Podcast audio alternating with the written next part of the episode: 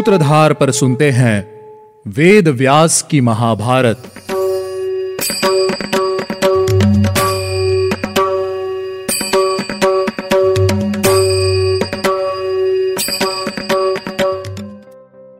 आप सुन रहे हैं सूत्रधार प्रस्तुति व्यास जी द्वारा रचित महाभारत, और मैं हूँ आपके साथ आपकी सूत्रधार मान्या शर्मा।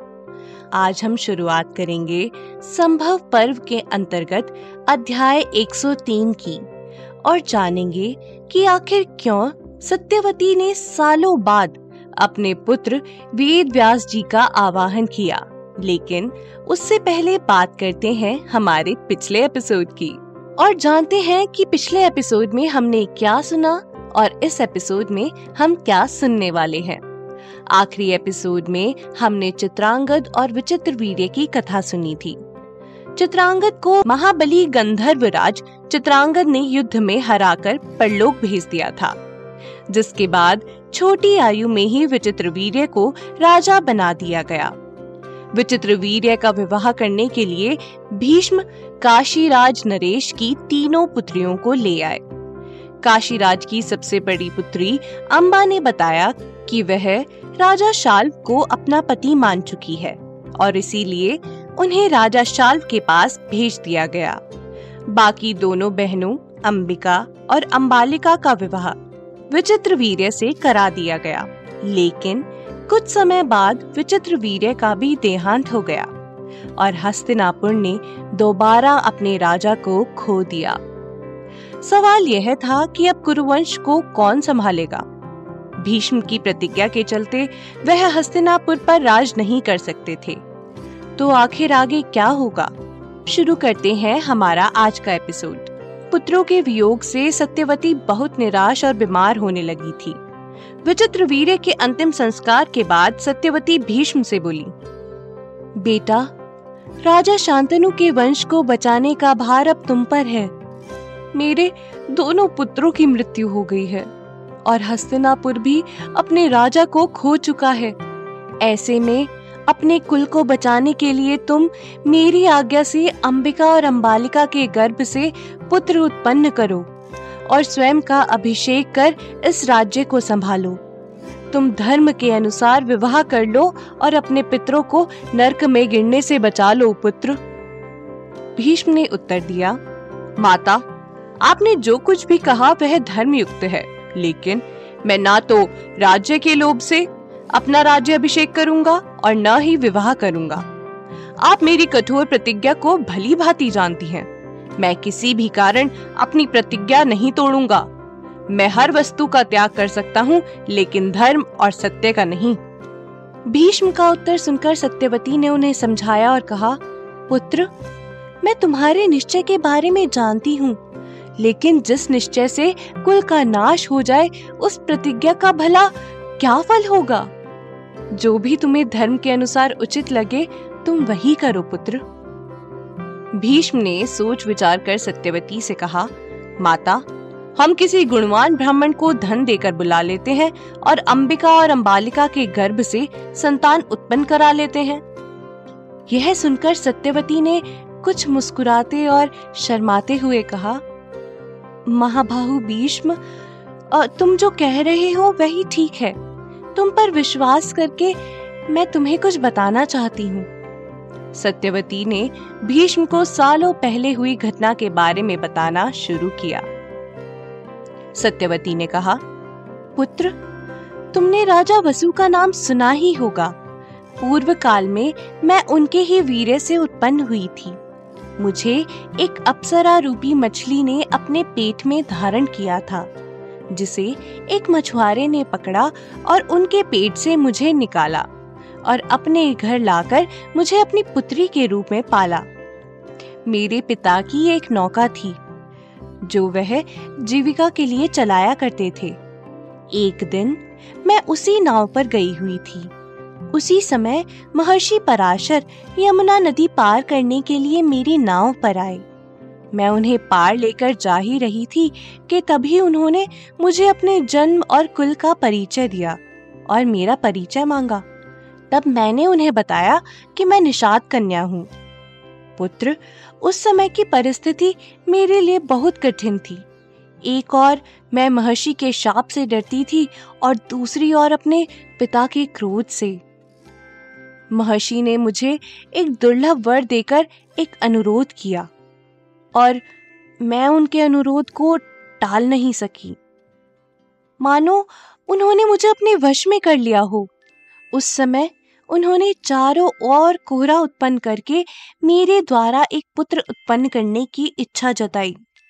उन्होंने मेरे शरीर से आने वाली मछली की गंध को उत्तम गंध से बदल दिया और साथ ही साथ उन्होंने मुझसे कहा कि मैं अपने गर्भ को यहीं यमुना के किनारे जन्म दे दूं, जिसके बाद मैं दोबारा कौमार्य प्राप्त कर लूंगी। मैंने सब कुछ उनके कहे अनुसार ही किया। मेरे उस गर्भ से पराशर जी के पुत्र महर्षि व्यास का जन्म हुआ। वह ही देव पायन नाम से जाने जाते हैं। व्यास मेरे कन्यावस्था के पुत्र हैं। पुत्र, मेरे और तुम्हारे आग्रह करने पर वह अवश्य आएंगे और अपने भाई के लिए संतान उत्पत्ति में सहायता भी करेंगे। जाते समय उन्होंने मुझसे कहा था कि संकट के समय मैं उन्हें स्मरण करूं। भीष्म, अगर तुम्हारी यही इच्छा है तो मैं अभी अपने पुत्र व्यास को यहाँ बुला सकती हूँ। महर्षि व्यास का नाम सुनते ही भीष्म हाथ जोड़कर बोले, माता, जो मनुष्य धर्म, अर्थ और काम का बार बार विचार करता है वही सबसे बड़ा धर्मात्मा है। वे स्वयं धर्म, अर्थ और काम के ज्ञानी है। आपने जो बात कही वह धर्मयुक्त तो है ही, हमारे कुल के लिए भी हितकारी और कल्याणकारी है। उस समय भीष्म के इस तरह हामी भरने पर सत्यवती ने अपने पुत्र वेद व्यास का स्मरण किया। ये जानते ही कि उनकी माता ने उनका स्मरण किया है, परम बुद्धिमान व्यास जी वेद मंत्रों का पाठ करते हुए पल भर में वहां प्रकट हो गए। वह कब, कैसे, किधर से आए, इसका पता किसी को नहीं चला। सत्यवती ने भली भांति अपने पुत्र का आदर सत्कार किया तथा उन्हें गले लगाकर स्नेह और आनंद के आंसू बहाने लगी। सत्यवती के प्रथम पुत्र महर्षि व्यास ने अपने कमंडल के जल से अपनी माता का अभिषेक किया और उन्हें प्रणाम करते हुए कहा, माता, जो भी आपकी इच्छा है आज्ञा दीजिए, मैं उसी के अनुसार कार्य करने के लिए आया हूँ। इसके बाद राजमहल के पुरोहित ने व्यास देव का विधि पूर्वक मंत्रोच्चारण के साथ पूजन किया। पूजा से व्यास जी बहुत प्रसन्न हुए। पूजन के बाद उन्होंने आसन ग्रहण किया। फिर माता सत्यवती ने उनसे उनका कुशल मंगल पूछा और उनकी ओर देखते हुए इस प्रकार कहा, पुत्र, माता और पिता दोनों के अंश से संतानों का जन्म होता है और उन पर दोनों का समान अधिकार होता है। तुम मेरे पुत्र हो और चित्रांगद और विचित्रवीर्य तुम्हारे भाई हैं।